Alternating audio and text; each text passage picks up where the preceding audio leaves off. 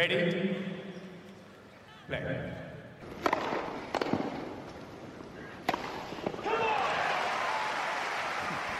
Merhabalar, Raket Servisi hoş geldiniz. Ben Gökalp. Ben Anıl, merhaba. Evet, son iki hafta tenis dünyasında olan biteni konuşmaya geldik. Ama önce güzel bir haberle başlayalım. Bunu biz Twitter'da da paylaştık ama eğer kaçıranlar olduysa e, Power FM'in, Power grubunun düzenlediği podcast ödülleri olacakmış bu sene ilk defa. Ve e, spor kategorisinde raket serviste aday gösterilmiş. Çok teşekkür ederiz. Çok mutluyuz. Böyle ses efektleriyle aday olduk. Yok. Yani gerçekten böyle bir aday olmak bile güzel, onore edici bir şey. Umarım e, hak eden kazanır. Diğer podcastlerin adayları da hepsi çok değerli isimler, hepsi sevdiğimiz insanlar. Ama tabii ki biz kazanalım isteriz sonuç olarak. evet Mert Aydın, Alp Ulagay, Kaan Kural bu isimlerle yan yana bizim logomuzu görmek bile bir dakika biz doğru mu görüyoruz diye bir düşündük. Teşekkür ederiz. Eğer oy kullanmak isterseniz powerapp.com.tr'ye gidip spor kategorisini bulup kullanabilirsiniz ya da onların aplikasyonundan da oy kullanılabiliyor. Böyle reklamımızı yapalım. Yakın zamanda yine tekrar bir paylaşırız. Bu konu bizi heyecanlandırdı. Tekrar teşekkür ederiz. Diyelim. Oy verelim. Vermeyenleri ikna edelim diyorum bu noktada. Aynen öyle. İstiyorsan Anıl yavaştan WTA'de ATP'de neler olduğuya geçelim. Bir Ama, kısa akademi anlatayım istersen. Yani e, ben değil sanırım herkes istiyor. Gökalp bu hafta Mallorca'daydı. Rafael Nadal'ın 97 yaşında beraber antrenman yaptığı isim Gökalp değildi. Ama Gökalp de o sıralarda oradaydı. Ee, Gökalp hava güzel, ortam güzel. Rafa'nın keyfi de yerinde görünüyordu. Koyu da bir sohbete dalmışsınız. Biraz akademiyi biraz da Rafa'yı anlat. Antrenmanlarını izleme fırsatında olmuştur diye tahmin ediyorum çünkü. Evet. E, akademi çok güzel. Sen akademiyi zaten detaylı bir şekilde anlatmıştın. O bölümde e, bütün akademi detaylarını dinleyebilirsiniz. Ben biraz daha Nadal'ın şimdiki durumunu anlatayım. Biraz böyle şaşırdığım şeyleri anlatayım. Ama tesisler gerçekten çok güzel. İşte kaç 18-20 tane sert kort var. Ee, bir de son zamanlarda 6-7 tane böyle yarı açık toprak kort da eklemişler akademiye. Hem Benim e, profesyonel oyuncular geliyorlar. Ee, kaç ben Aynen. iki sene önce iki sene oldu iki buçuk sene önce gittim. 31. bölümümüz müydü Gökalp? Merak edenler oradan gerçekten bütün detaylarıyla konuşmuştuk. Oradan bakabilirler. Ee, yani benim çok şaşırdığım şeyler var tabii. Bir tanesi e, tabii Nadal'ın orada olacağını bile bile gittim ben ama hala insan şey bilmiyor. Acaba görebilecek miyim? Nerede olacak? Nasıl göreceğim? E, bir tenis programına dahil oldum. İşte 3 günlük tenis oynatıyorlar. İşte ders var 2 saat. Bir de 1 saat fitness dersi var. İyi dedik hadi fitness, fitness'a da gidelim. İşte dediler fitness'ta ısınmak için 5 dakika şurada istediğiniz bir yere gidin. Cime götürdüler bizi. Bisiklet, işte e, koşu bandı ne isterseniz. Bir baktım yan tarafta Rafa var. Dedim orada bir iki buçuk saniyelik bir kalp krizi geçirdim. Dedim nasıl yani? Neler oluyor şu anda? Yanında bir bilmiyorum kimse o. Artık kondisyoneri olabilir. Bir adamla beraber alet alet geziyor. Konuşuyor normal. İnsanlar hiçbir şey yokmuş gibi davranıyorlar. Ben dedim acaba siz farkında mısınız neler olduğunun? Sonradan fark ettim ki o cime Mallorca'da oturanlar e, üyelikle gelebiliyorlarmış. Hani böyle bir dünya var düşünsenize. Jim, jiminizde Nadal çalışıyor. Yan yana alet sırası bekliyorsunuz falan. O sıra beklemiyor da siz onun sırasını bekliyorsunuz. Hadi be kardeşim kaç tane daha bench press? Hadi be Rafa. Yeter. Korttan Yeter kardeşim ağırlıkları ver artık. Artık ver ağırlıkları. ee, ondan sonra tabii insanlar rahatsız etmemek istiyorlar ama benim grubumda, benim fitness grubumda bir Fransız grup vardı yaşları biraz daha büyük. Hani böyle yaşları daha büyük olan insanların verdiği özgüvenle Rafa'ya el sallamaya başladılar uzaktan adam çalışırken. sonra hocamız gelip gelin gelin sonra ben size haber vereceğim dedi.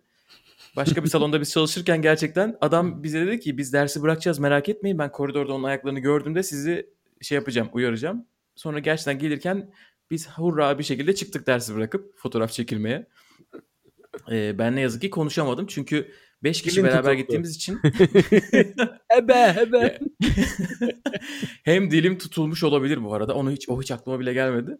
Hem de diğer insanlar zaten sazı eline aldılar. Bir tanesi e, Rafa senin akademinde olmak bizim için çok büyük bir gurur diye böyle 5-6 cümle bir şeyler söyledi.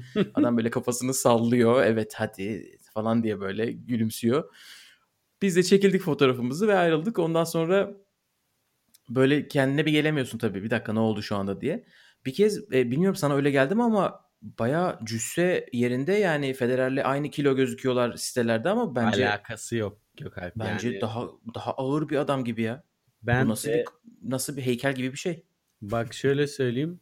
Ben ilk şeyde e, aynen fitness'ta koşu bandındayken bize de öyle hani burası fitness alanı derken orada yürüyordu. Böyle bir anda insanların arasında geriye kalan herkesin bir buçuk katı bir tip olarak duruyor zaten.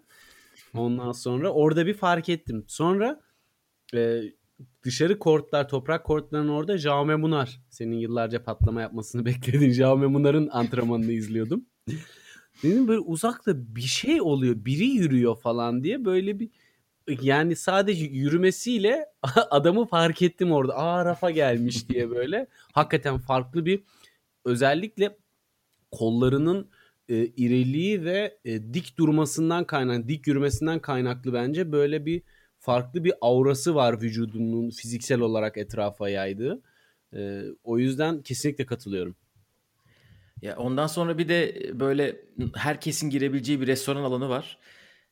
Ben ilk girdiğim gün bu fitness günden önce de orada oturayım dedim hadi bir şeyler iç, yiyeyim içeyim. Bir baktım yan tarafta böyle VIP alanı yaz- yazmışlar ama hani orada olanı biteni görüyorsunuz ve arada bir tane ip koymuşlar. Hani VIP alanı falan değil yani. Hani orada iki amca oturmuşlar Barcelona Real Madrid izliyorlardı. Bir tanesi eski Barcelona oyuncusu Miguel Angel Nadal kafayı yiyecektim. Ee, ondan sonraki gün Nadal oradan geçerek böyle VIP alanına gidiyor. Böyle bizim herkesin bizim işte halkın arasından yürüyerek. Ee, bir tane kadın ellerini tutuşturdu böyle dua eder gibi aman Allah'ım falan diye bir resmen haykıracaktı.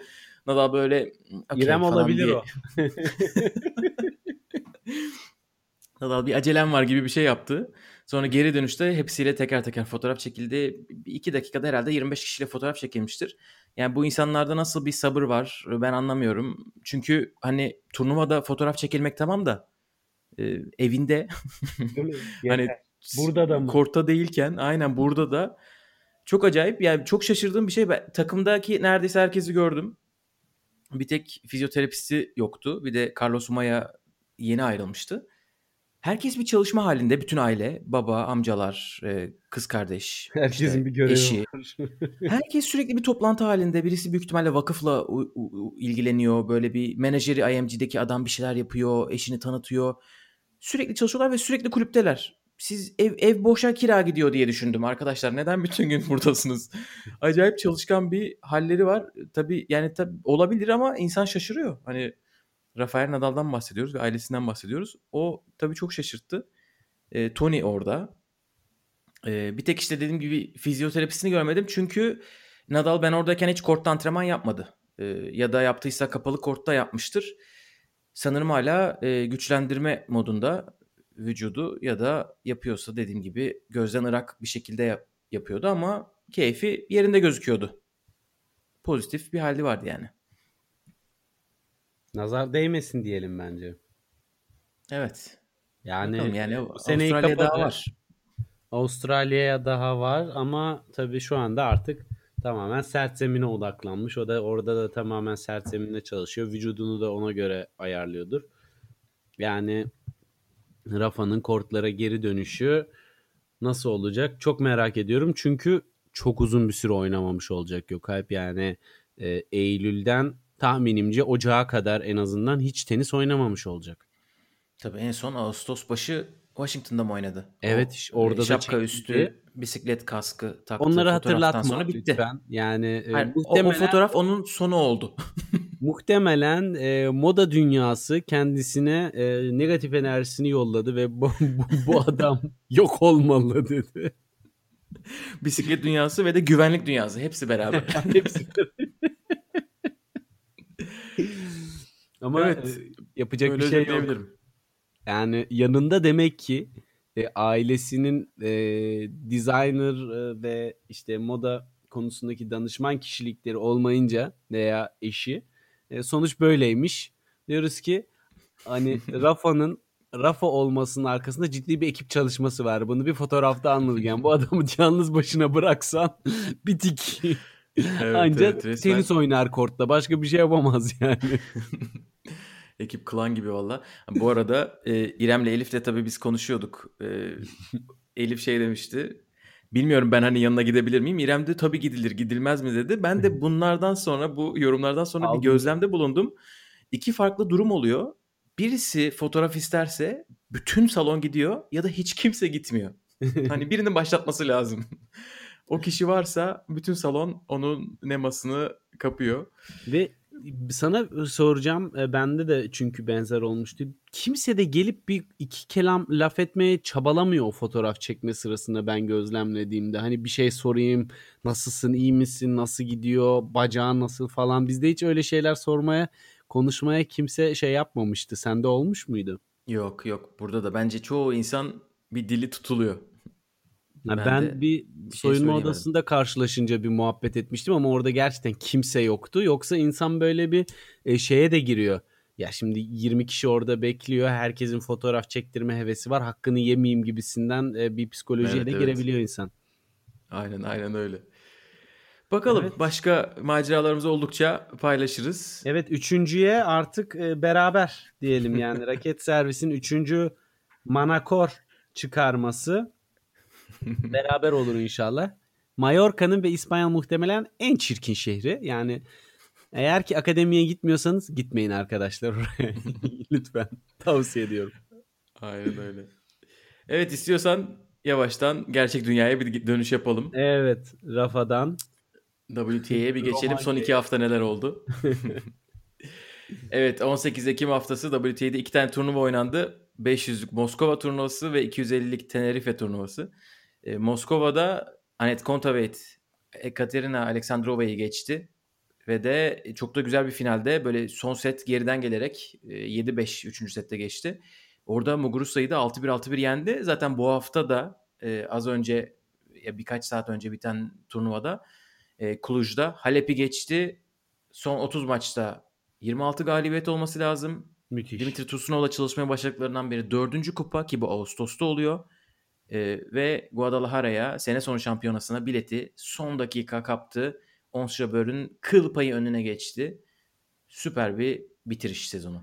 Evet ya burada Gökalp Kontaveit özelinde biraz da bence Tursunova da ek, ek bir parantez aç, açılmasını hak ediyor bence.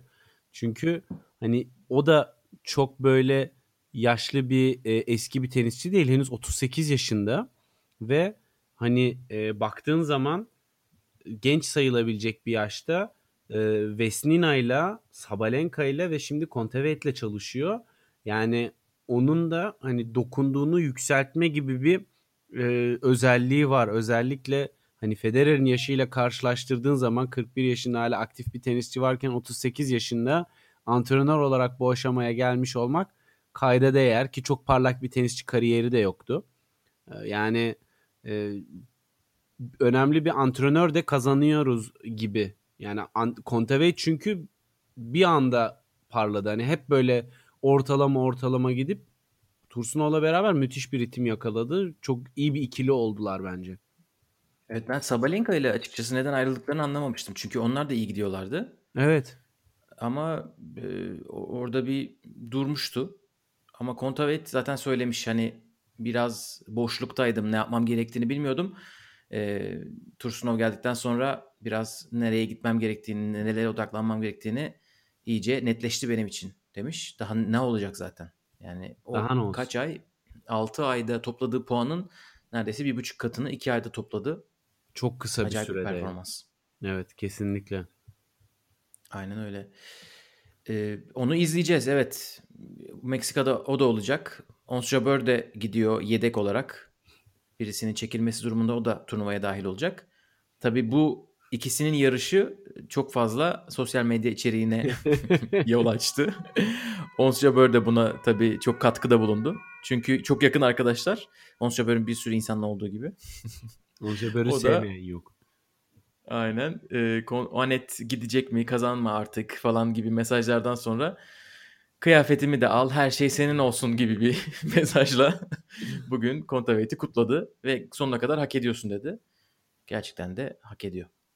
Evet, yani bu son 8 gerçekten hani tenisçiler arasında özellikle Mardy Fish'in belgeseliyle beraber bunu izleyen kişi de çok olduğu için söylüyorum. Ee, ne kadar aslında böyle biz özel bir grubun içerisindeyiz algısını kazanmak için önemli bir etkinlik olduğunu o ilk 8'e girmenin e, oyuncuya ne kadar bir özgüven kazandırdığını da e, hatırlatmakta fayda var. Yani sadece Doğru. bir turnuva değil, puan kazanma fırsatı değil.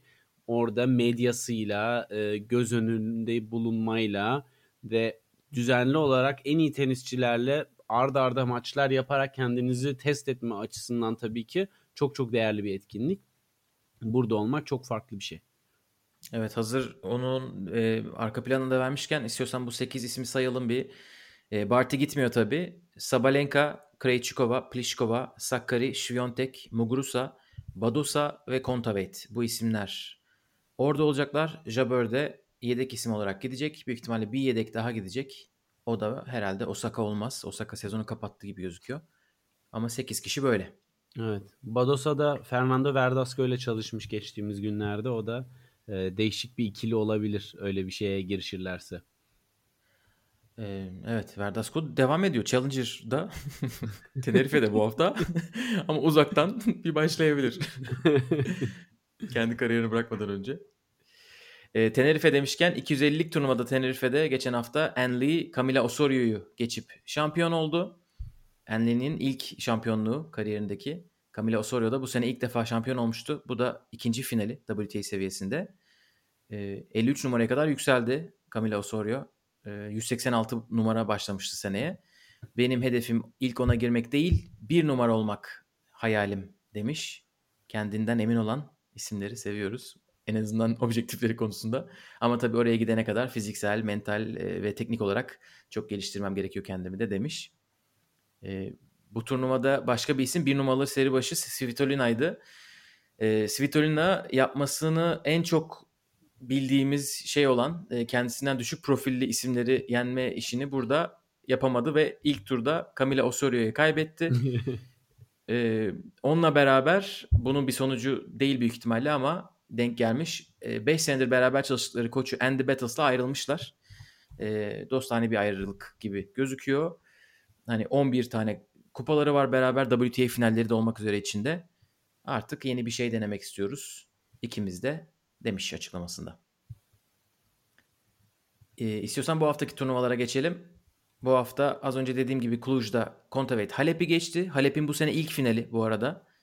Ee, Cluj turnuvası çok renkli bir turnuvaydı. Müthiş. Ee, Halloween ve Transilvanya'nın birleşimi bir haftada. Ee, yani evet vampir mi görmedik? Bugün yüzünü bile boyamış bir adam e, Kontaveit'in şeyinde, box'ında. çok güzel bir atmosferdi. Evet yani son anda e, seyircisiz oynanmaya karar verildi. O gerçekten bütün hafta boyunca ya bu turnuva o kadar güzel hazırlanmışlar ki ben üzüldüm açıkçası. Yani o turnuva bir de seyirci atmosferiyle olsaydı daha neler olurdu acaba diye insan düşünmeden edemiyor. Çünkü hani tenis de diğer sporlar gibi sadece kortta değil işin show tarafıyla da ön plana çıkıyor ve burada da mesela Viyana'daki maçlarda seyircinin kattığı atmosferin skora, sonuca, her şeye ne kadar etki ettiğini de gördüğümüz için burası adına biraz e, üzücü oldu açıkçası. Evet. Çok güzel gözüküyordu Kort Stadyum. E, Çok fazla sponsor bulmuşlar ve bu sponsorlar büyük ihtimalle hani hem Simona Halep geliyor hem de Emma Raducanu geliyor diye Evet. e, ayarlamışlardır. Çünkü Emma Raducanu şov yaptı hani organizatörler en için. başından sonuna.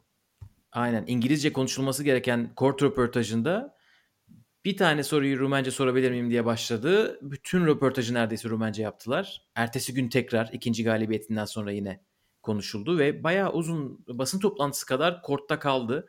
Bir tane daha sorayım diyor oradan röportajı yapan kişi. Çok böyle sonuna kadar şey yaptılar, faydalandılar ondan. Halep finale çıktı. gerçekten seyircili olsa burası bambaşka olurmuş. Bu hali bile bence gelecek için e, bayağı iyi gözüktü. Raducanu bu arada kort röportajına söylediklerinden bir tanesi ilginç geldi bana. Amerika Açık Kupası'nı e, İngiltere'deki National Tennis Center'a göndermiş. Federasyonun merkezine göndermiş.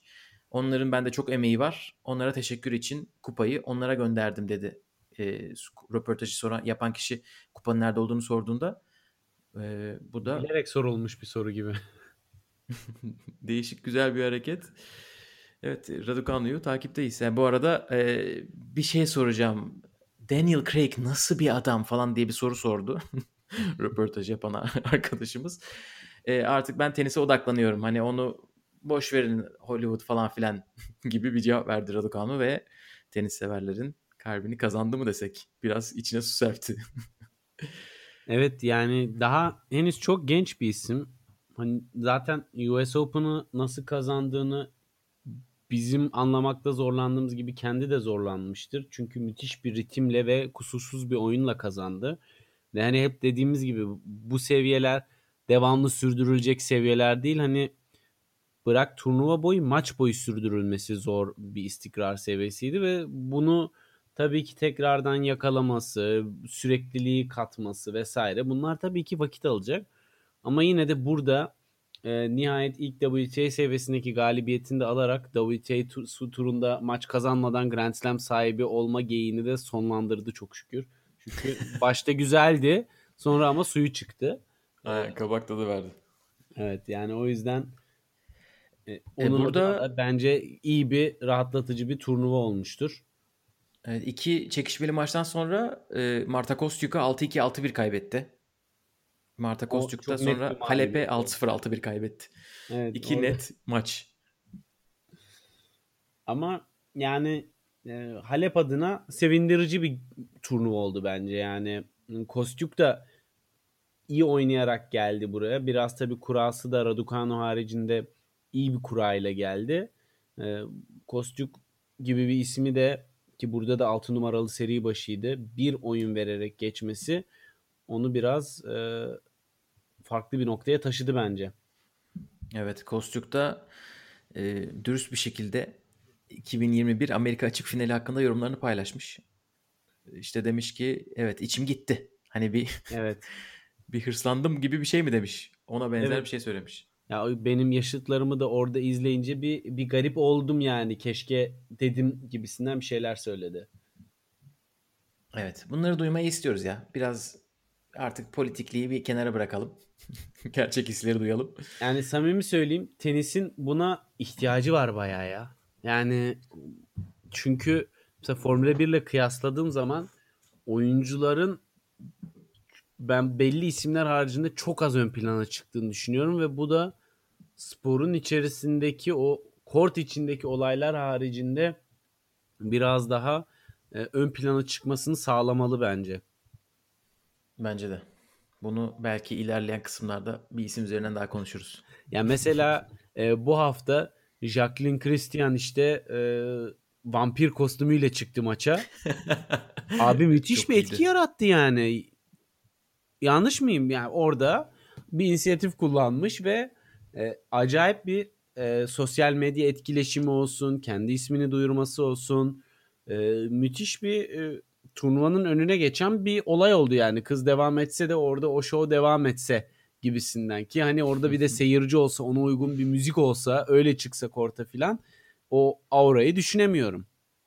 Hani Evet, çeyrek finale kadar da çıktı. Allah'tan ilk maç yenilse kötü olurdu yani. Evet. ilk maçta yenilen ve kıyafetiyle tarzıyla öne çıkan bir diğer Roman daha vardı e, turnuvada. E, Pris Prisakaryu'ydu sanırım adı. Tam emin değilim. Evet. Andrea Ama Prisakaryu. Prisakariu da e, o da değişik kıyafet tarzıyla ki geçtiğimiz haftalarda e, İpek'le oynamıştı. İpek yenmişti onu İpek Öz. E, yani o da orada olumlu ve olumsuz çok fazla etkileşime vesile oldu diyebiliriz.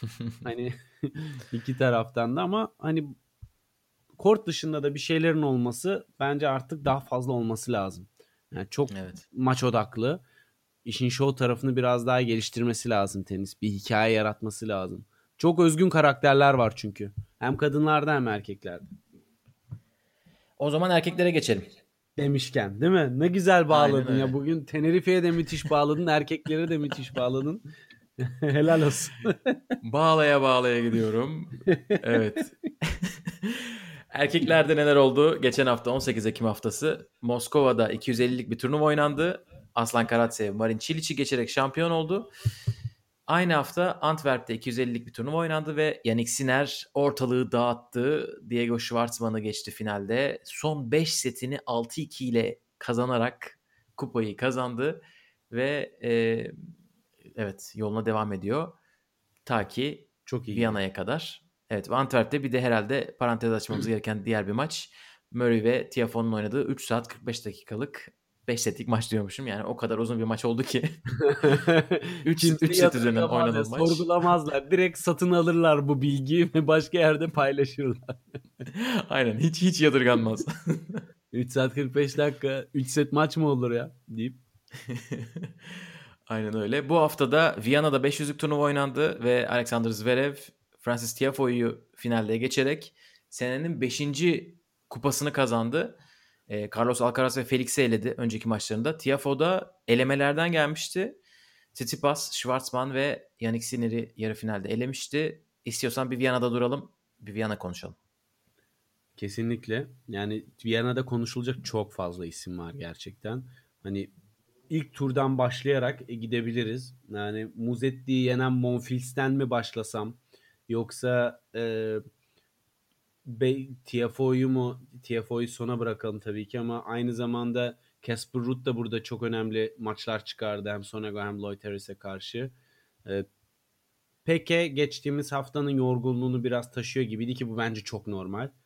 Ama öbür tarafta e, bir Carlos Alcaraz var. Hurkaç'ı yenen bir Andy Murray var. Yani turnuvada yok yok. Berrettini'yi yenen e, bir Carlos Alcaraz ki hani biraz Verev'e karşı yokları oynadı orada tabii ama Cameron Norrie'yi yenen bir Felix Auger Aliassime.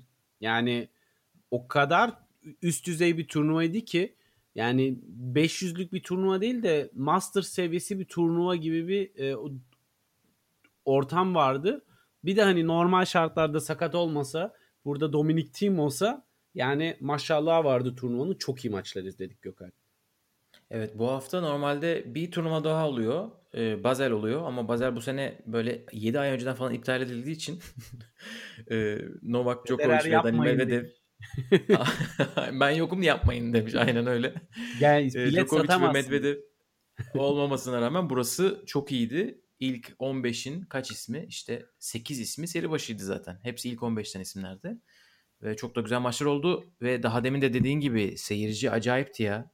Ya bence çok iyi bir ortam vardı. Herhalde Kesinlikle. Covid bu ara pandemi arası dönüşünden beri izlediğim en iyi atmosferdir belki. Daha iyisini hatırlamıyorum. Yani e, her şeyiyle normal bir ortam vardı.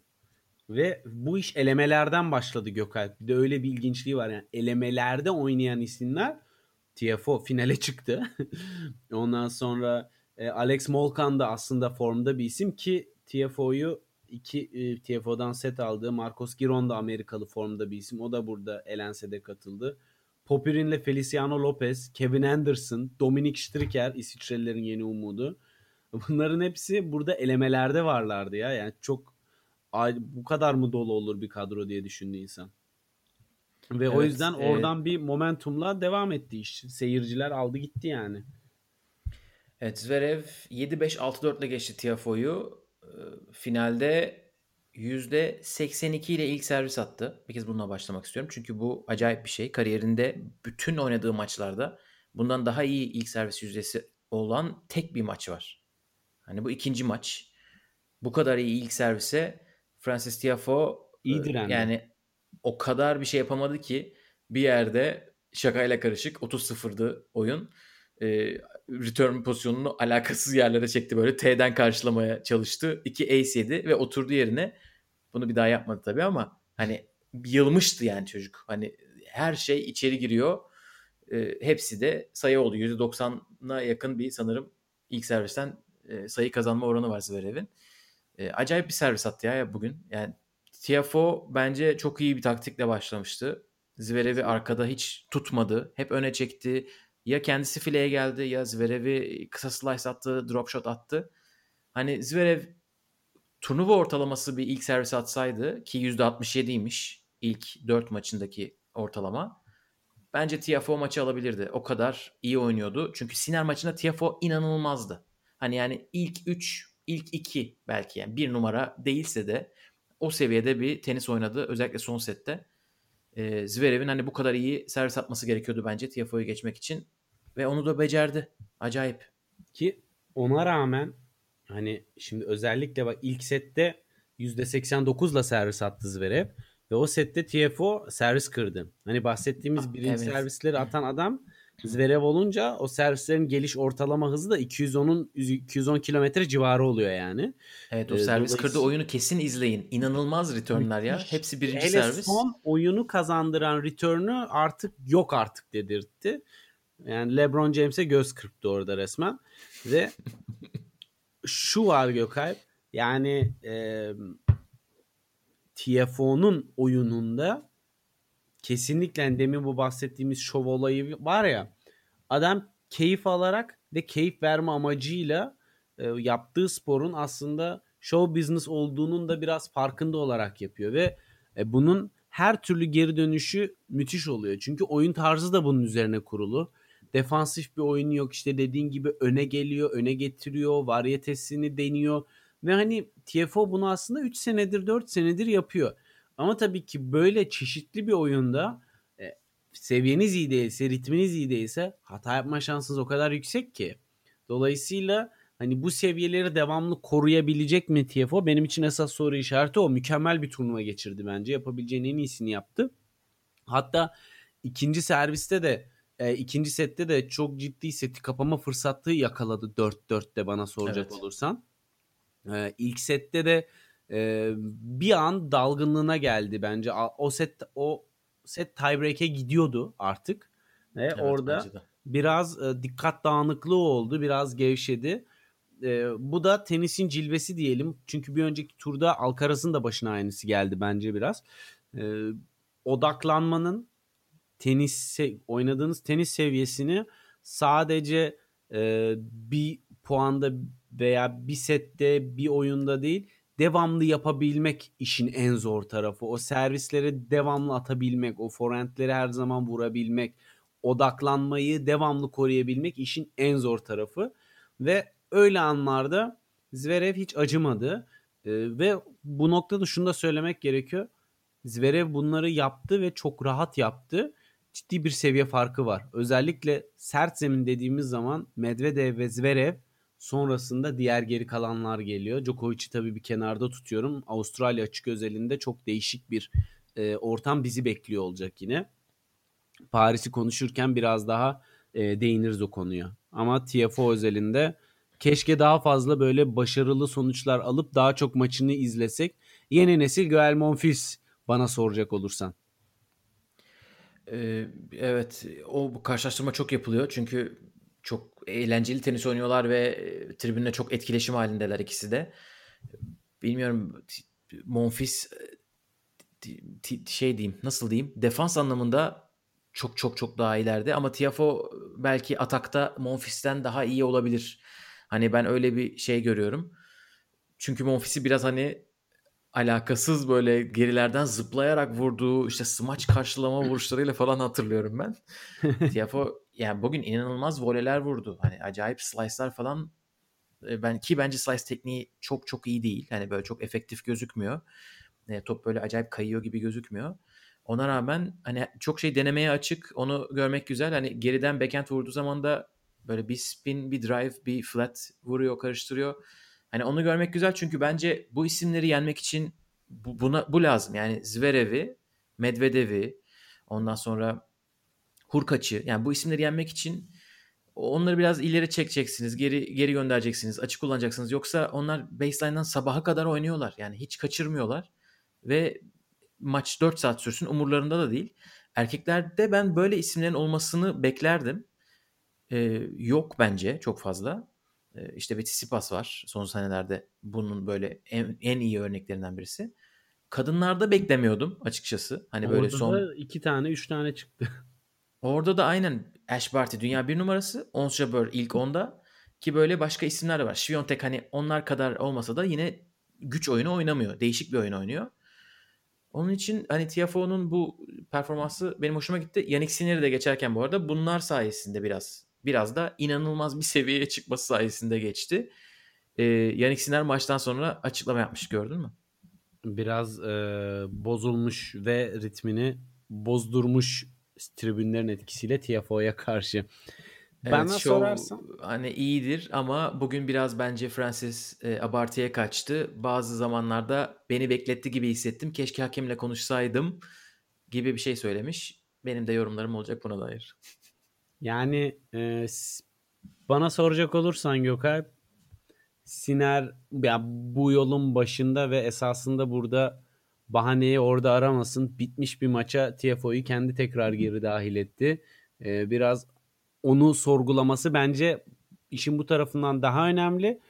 E, ki o maçta da hani Tiafoe'ya biraz geri dönüş gibi olacak başlangıçta ama e, Tiafoe senin de dediğin gibi hani bir şeyi şöyle harika yapıyor böyle harika yapıyor diyebileceğimiz bir silahı yok. Ana bir silahı yok. Ama işte variyetesiyle rakibi bozarak oynuyor ve kendine alan açıyor, fırsat yaratıyor. E bu da mental yönden de oluyor biraz işte. Mental yönden yakaladığın zaman da e, kendine biraz alan buluyor ve alan olunca oynamayı seviyor. US Open'da da Karen Kaşanov'la e, eskiden e, birkaç sene önce böyle çok acayip bir maçları vardı. O maçı kaybetmişti gerçi yanlış hatırlamıyorsam. E, ama e, Siner özelinde şunu söylemek gerekiyor. Yani evet maçı kaybetti ve orada biraz e, kafası dağıldı ama e, Siner müthiş return yapıyor ve hani Opelka'yı geçerken zaten çok net bir şekilde bunu tekrardan gördük. Onun haricinde de gümbür gümbür geliyor. Yani bir yol kazası oldu Siner adına bence. Evet, yoruma ama ben yorumuna katılmıyorum. Çok uzun zamandır set kaybetmiyordu. Birkaç Evet. artık 10 maç mı 12 maç mı ne zamandır bilmiyorum hatırlamıyorum. Kapalı sert kortta set kaybetmiyordu. 6-3 5-1 yapabilirdi Tiafoe maçını. 4-1'de bir servis kırma puanı kaçırdı. 5-2'de e, servis attı mı? Yok atmadı pardon. 5-3'te maçı kapatmak için servis attı. E, ama yani evet rakibiniz bazen daha iyi oynayabiliyor. Üstüne gelen bir voley var Sinir'in ama yani reaksiyon volesi. Bir de Tiafoe bir, iki sayıda çok hızlı koştuğu için hızını alamayıp tribünlere gidiyor. Hani onlarla da bir onlara bir işte kafasını okşuyor falan birilerinin. Ama Sinir'in bekletildiği bir puan gördüm ben. Maçı tekrarını izledim bu yorumlardan sonra. Son işte sette 3-1'de biraz maç hararetiyle söylenmiş yorumlar gibi geldi. Bana Yani da tabii ki geldi. yani maçı ne kadar istediğini gösteriyor. O da güzel bir şey. Bunun negatif şöyle bir yansıması oldu. İtalyanlar şu anda büyük ihtimalle Sinner konusunda çok heyecanlılar. Sinner'in bir de Torino'ya gitme ihtimali var. E, sosyal medya çıldırmış durumdaydı. Tenis TV'nin Francis Tiafoe'yu işte paylaştığı zaman em, e, payla, palyaço emojisiyle doluydu. E, şey, Evet. e, bütün yorumlar, Twitter hepsi doluydu. İşte yok efendim Tiafoe sportman değilmiş de bunu yapmaması gerekiyormuş. Belli ki maç izlenmemiş gibi düşündüm ya da Siner'in yorumundan bir gaza gelinmiş. İlerleyelim.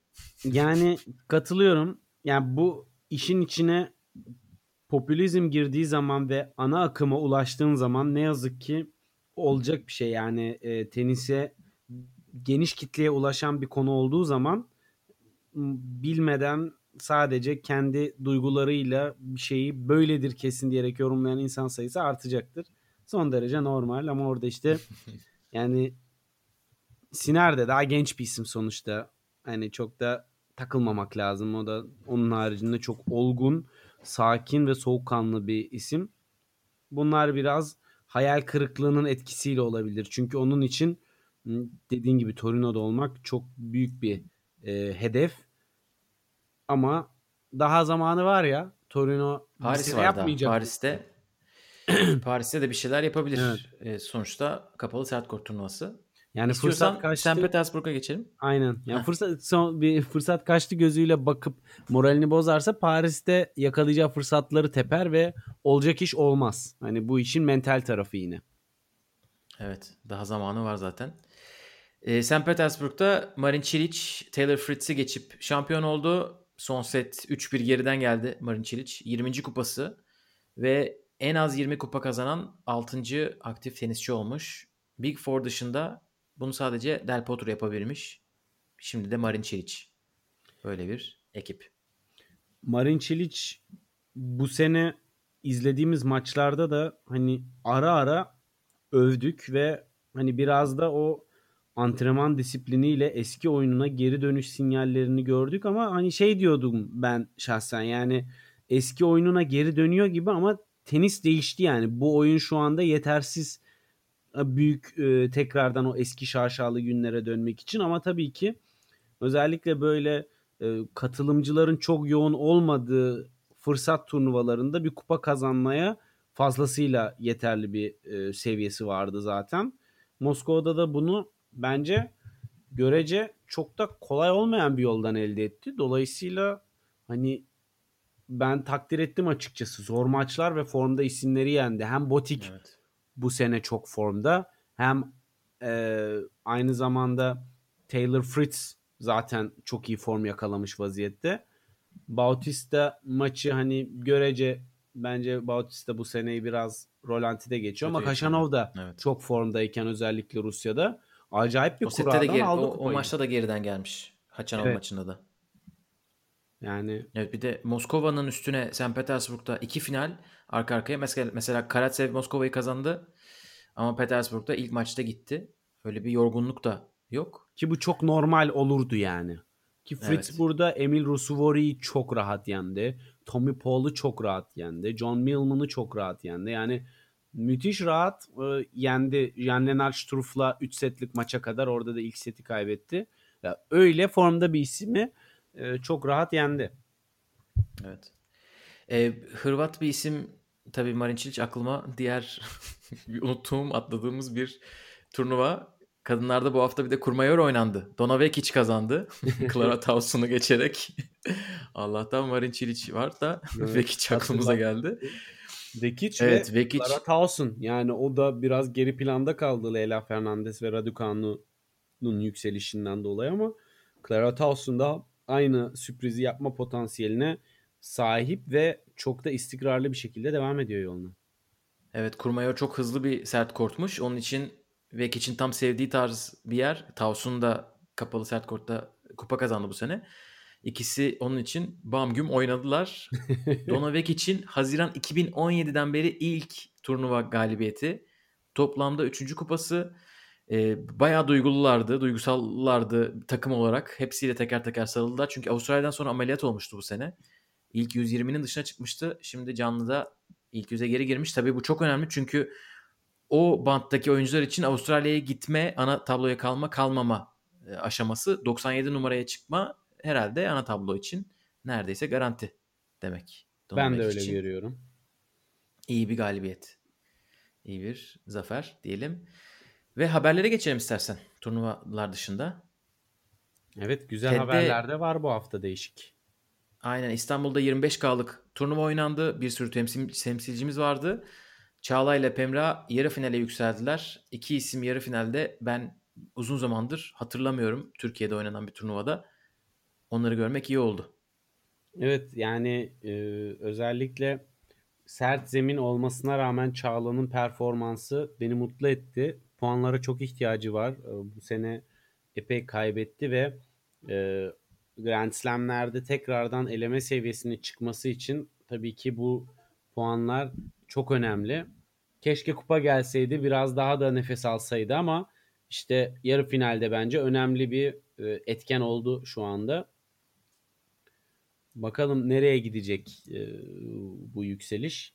Aynı şekilde diğer oyuncularımızı da yakından takip ediyoruz ama Türkiye'deki bir turnuvayı da e, izleyememek biraz üzdü açıkçası Gökalp. Yani yayın yoktu ve oyuncularımızı takip edemedik biraz işte Muhammed olsun, Nadir olsun paylaşımlarda bulundular. Onun dışında ne oluyor ne bitiyor çok e, fikir sahibi olamadık maalesef olay yerinde. Evet.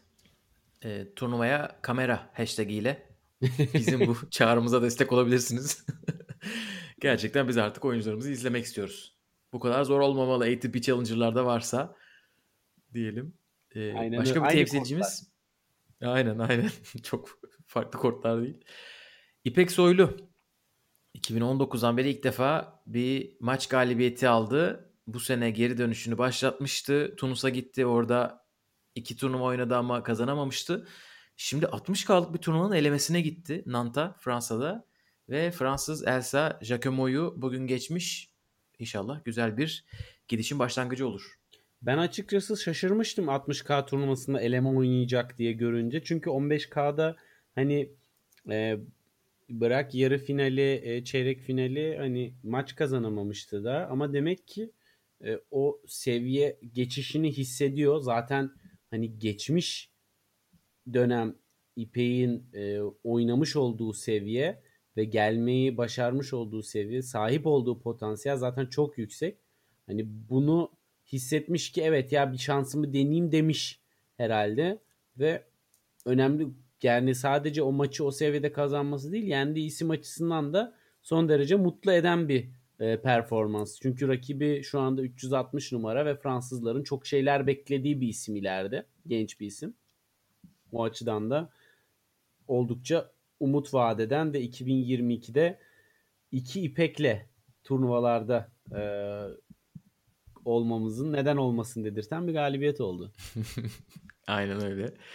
Evet bunların dışında artık temsilcilerimiz dışında haberler. Bir tanesi e, WTA ile ATP'nin ortak uygulaması geri gelecekmiş bu sene sonunda. Müthiş. Bu çok konuşulmadı e, ama e, Sports Business Journal'ın tenis muhabiri Brett McCormick e, Ben Rottenberg'le bir podcast yapmışlar. Böyle bütün ATP politikaları, PTP falan konuşmuşlar. Bu da geçiyordu. E, Demek ki burada bir yenileme mi var? Çünkü WTA ve ATP'nin pazarlama takımları da birleşmiş bu sene itibariyle. Tek bir pazarlama müdürü var ikisinden sorumlu. Onun için bu Tennis United'lar falan oradan çıkıyor. Uygulamada sonunda birleşiyormuş tekrar.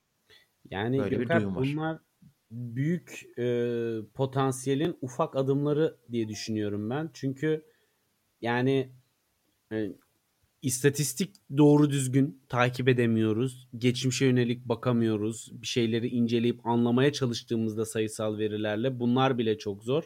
Ve hani bunların mesela iki uygulamayı aynı application'e koymanın da datasal açıdan da çok e, zorlukları vardır eminim ki. Yani bu demek ki büyük bir aşama kaydedilmiş.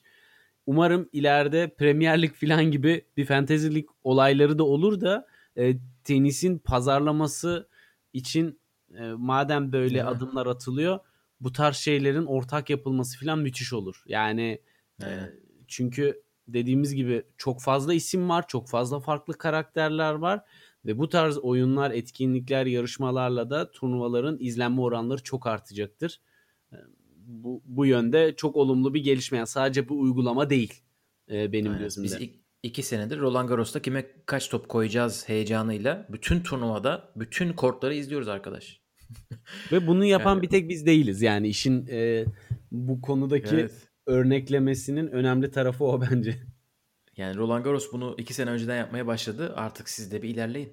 Evet, US Çok güzel Open bir fikir o uygulamayı ona entegre etmek. tatmin etmedi ama Çok Ee, kötüydü. ben yani, ben demeyeyim dedim ama Çok kötüydü. ayıp etmişler. Evet. Haber turunu istiyorsan Opelka ile kapatalım. Opelka'nın bazı şikayetleri var. Evet, Opelka'nın bence haklı şikayetleri bu arada Gökalp. Yani tribünler dolu, sponsorlar akıyor, turnuvalar ciro yapıyor ama ödül paraları hala mütevazı. Yani bu işe Ne diyor arkadaşımız? %50 gibi iddiaları var ama. Evet öyle diyor. Yani yarı yarıya diyor. Ee, bu para ödülleri geçtiğimiz sene senelere göre %50 oranında düşük ama seyirci %50 oranında az değil gibisinden yorumlar yapıyor haklı olarak. Yani tabii ki tenisin e, bir turnuvanın para kazandığı yer sadece bilet satışı değil. Sponsorlardan elde edilen gelirler vesaire.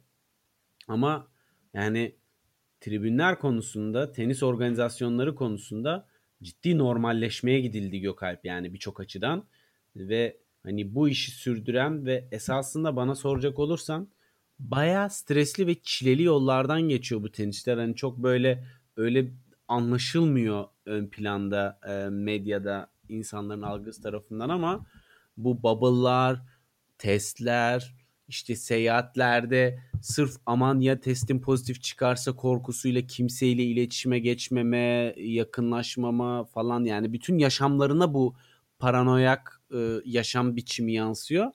Bu noktada en çok e, kompanse edilmesi gerekenler oyuncular bence ve bu yapılmıyor. Organizatörler tabii ki kendilerine göre işi düzenliyorlar.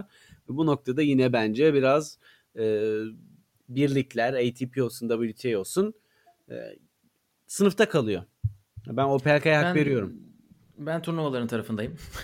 Yeterince elimizde bilgi olmamasına rağmen e, tabii bir bir şey yapmak lazım. Bütün bu oyuncuların turnuvalarla anlaşamamalarının sebeplerinden birisi bu pandemiden önce şeffaflığın olmamasıydı ve turnuvaların ne kadar kar ettiklerini bilmemeleriydi. Turnuvaların ne kadar kar ettiğini bilmediği için oyuncular ne kadar yüzde aldıklarını da tam emin değillerdi. Ee, ama burada tabii pandemiden dolayı gelen bir kesinti var. Geçen sene çok büyük bir kesinti olmuştu. Bu sene verilen para ödüllerinin 2019'da kıyaslamasına baktım.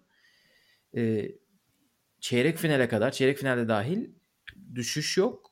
Ee, düşük seviyelerde artış var. %20'lik 30'luk artışlar var özellikle elemelerde. Yarı final %15 daha azalıyor. Finalist ve e, şampiyon da %40 daha azalıyor. Yani bu iki kişi için bu kadar tantana be Opelka, Riley. Beni üzdün. bir de şöyle bir durum var. Bu sene tabii turnuva çok güzel gözüküyordu. Seyirciler tam şey gazdı. Ama e, educated guess diyeyim hani bilmiyorum. Ben geçen sene turnuvanın zarar ettiğini düşünüyorum. Hani o turnuva sırf oyuncular devam etsin, tenis turu dönsün diye sırf birilerinin parasıyla, sponsorların ya da devletin ya da başka bir kurumun parasıyla dönüyor. Ve oyunculara az da olsa, eskiye göre az da olsa bir para veriliyor. Hani bu bir senede yaralar sarılmıyor. Onun için bilmiyorum. Biraz da data lazım ama doğru me- medya bu arada Instagram'da yorum mudur? Tenis TV'nin altına yorum yazmak mıdır? O İşin konuda da sorularım var. ayrı. İşin o tarafında kesinlikle hak veriyorum sana. Ama ben bu noktada biraz şey gibi düşünüyorum Gökalp. Boğaziçi Köprüsü gibi. Yani e, Boğaziçi Köprüsü biliyorsun ilk yapıldığı zaman e, parası çıksın, maliyeti çıksın, para almayı bırakacağız e, dendi ve bugün hala köprüden geçerken sorgulanmadan herkes parasını ödüyor.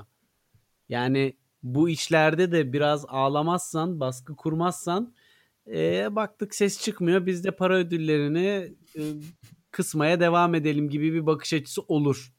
Ben hani işin ticari tarafından baktığım zaman kesinlikle ağlamayana e, para yok, ödül parası yok ki hani oyuncularda bence psikolojik olarak şu vardı. Zaten e, elde edilen gelirden payımızı arttırmak için bunca senedir yırtınıyoruz. Şimdi tekrardan aynı noktaya geri mi dönüyoruz gibisinden bir e, psikolojide olabilir. Ama tabii Instagram'da yorum olarak bunları yapması işin belki farkındalık duruyor. yaratma adına bir farklı bir medya belki farklı yollarla da deniyordur da işte onlardan bizim haberimiz yoktur kim bilebilir. doğru çok doğru söylüyorsun. Aynen belki WhatsApp'tan birilerine DM'den birilerine yürüyordur bazı egzekütiflerin. Diyelim ve istiyorsan bu haftaya bakalım. Bu hafta neler olacak? Evet. İki tane büyük turnuva var. Bir tanesi Paris Masters binlik turnuva. Medvedev ve Djokovic geri dönüyorlar. Kadınlarda da Billie Jean King Cup. Billie Jean Camp değil de Billie Jean King Cup. Abi kampa Eskiden- gidiyoruz Gökalp. Aynen. Eskiden Fed Cup diye çok kolay söylediğimiz milli takım organizasyonu oynanacak bu hafta. Bu ikisi var. Paris'te ama Djokovic ile Medvedev oradalar. Antrenmanlarını yapmışlar Muratoğlu Akademisi'nde beraber. Sonra da kortlardalar. Şimdi e, Medvedev e, PSG maçına gitmiş keyfi yerinde. E, Böyle bir atmosfer var. Senenin son Masters turnuvası. Djokovic'in bu sene Masters galibiyeti yok. Öyle bir soruyla giriyoruz. Ve hani Masters galibiyetinin önünde de sağlam iki engel var Gökalp. Ha bu arada hani kuraya bakacak olursak orada biraz tabii e, Djokovic'le Tsitsipas aynı tarafa düştü. E, Zverev'le Medvedev eğer ki eşleşirlerse e, birbirleriyle çarpışacaklar yarı finalde. Yarı finalde. Hı hı. Dolayısıyla e, orada bir tık kura olarak avantajlı ama zaten hani hem Tsitsipas'ta hem de kapalı sert zeminde sürprize açık bir turnuva. O yüzden zaten sene sonu vesaire yıllardır Bercy'nin domine eden bir ismi olmamasının temel sebeplerinden birisi de bu. Ee, nasıl US Open'ı net bir şekilde domine edemiyor kimse epeydir. Ee, sene sonuna yaklaştıkça sürprizler, bütün sene yatıp son anda gaza gelenler veya Jack Sock. bütün sene iyi oynayıp Kaşanov, bütün sene iyi oynayıp Aynen öyle. pili bitenler. Dolayısıyla David Ferrer. David Ferrer Ha- kazandı mı burayı? Böyle isimler koyuyoruz cümlenin ortasına. random atıyorsun ortama ama bakalım. ama yok yani Hubi Aynen. Urkaç da var kapalı sert zemin abi. Olabilir yani. Anlatabiliyor muyum? Aynen. Neden olmaz? Rublev ilginç bir adam. Oradan da bir şey çıkabilir. Taylor Fritz gerçi Rublev'i de isterse belki harcayabilir diyeceğim ama bu hafta finale çıktı. Dolayısıyla burada çok e, performans beklemiyorum. Gibi gibi böyle say say bitmez yani. Aa, senenin son Masters'ı. Neden burada bu Masters oynanıyor? Ben onu da sorguluyorum bu arada.